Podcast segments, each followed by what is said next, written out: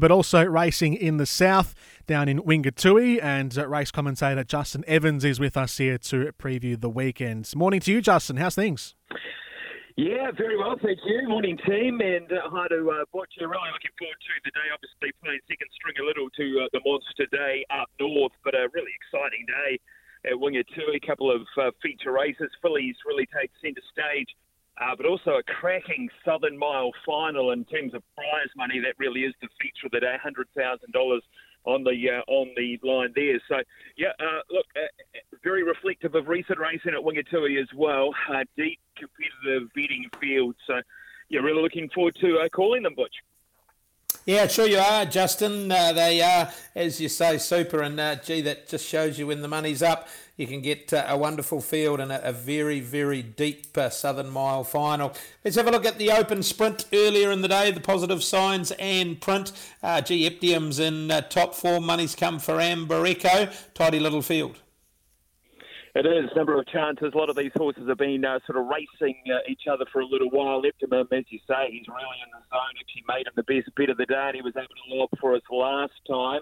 A little harder this time to keep those wins going. Certainly got to be a chance. I'm with Amber Echo, uh, where the money has gone, as you say, Butch. She's a very consistent wee uh, mare. This uh, hasn't had all favours in her last two. She looks as though she's going to get the run of the race here. She loves Wingatui Amber Echo. She's got a gun rider in Kylie Williams.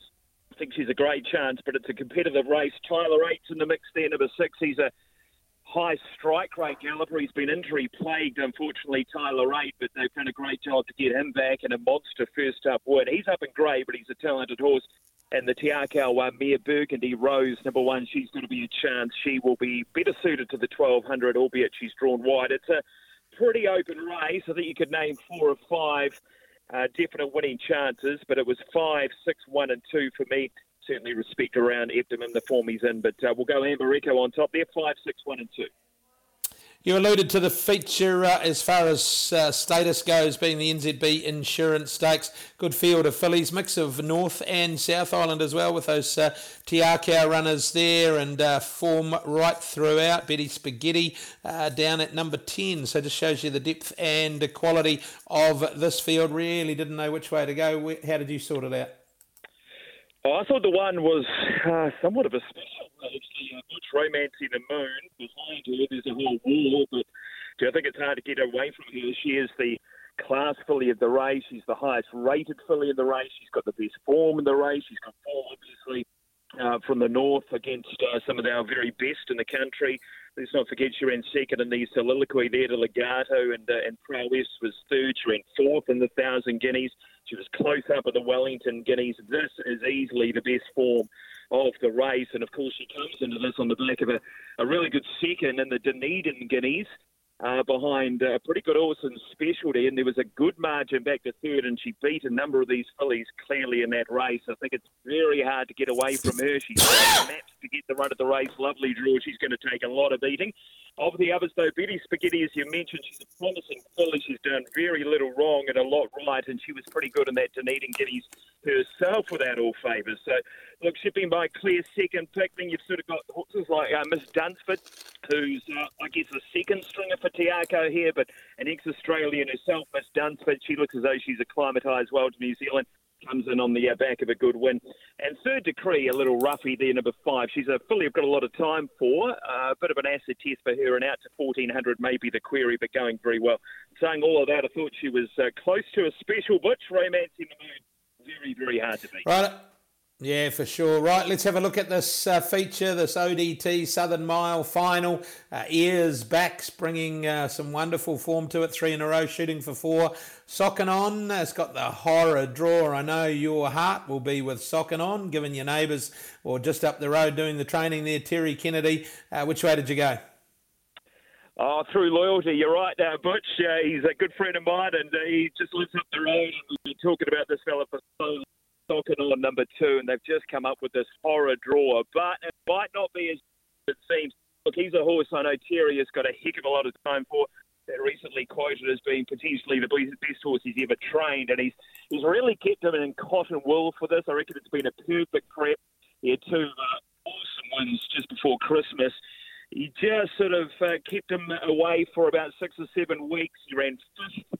He was favourite there at Invercargill, but I think he was sort of half a run short. Terry said he'd probably going to need this, but it's enough to get him into the final. I think it's perfect. He comes into this final with all the right form for mine, home track, and he's a big-hearted galloper. The draw is a problem what do they say? Draws are only a problem after the race. I know he's drawn up on the outside there. And saying that, they get a very long run down the back at Wingatui. He does roll forward. A lot of these are back markers. It might not be too bad. If he can bounce out of the gates, come across, he might be across pretty quickly.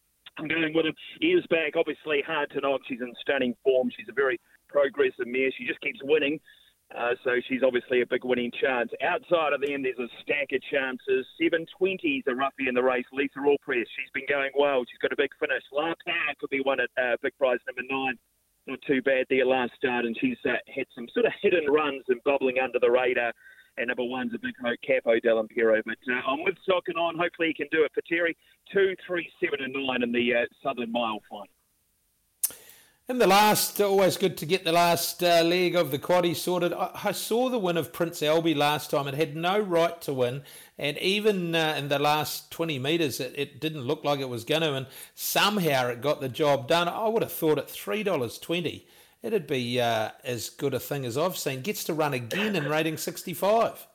Uh, you wouldn't be surprised if he was able to win again. He looks pretty hard to beat. It's somewhat of a two-horse race. I think Butch Prince Albie, very talented galloper. They've had a a rap on his head for a long time. Of course, they did venture to Australia with him. It didn't sort of pan out, but yeah, back uh, to New Zealand. Awesome win, wasn't it? And that's not the first time he uh, had done that at Wingatui uh, when he won his maiden. And he came with the big barnstorming finish. So he's got a lot of ability just up a little in weight, but uh, starting from the same grade. Lisa Allpress, obviously a big uh, positive.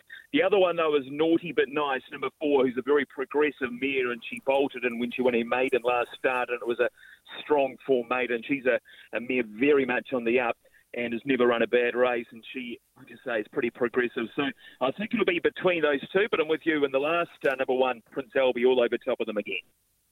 And what wins the Derby, Justin? Uh, look, I'll be nice and boring. He's uh, just uh, a stellar horse, sharp and smart. I think uh, he's got a class edge. He's a mighty horse. I think he's got all the attributes. He's going to be awfully hard to contain. Yeah, for sure. Thanks for your time. Good calling uh, at uh, Wingatui. Looking forward to uh, some great racing down there. Thanks, Butch. Look forward to it.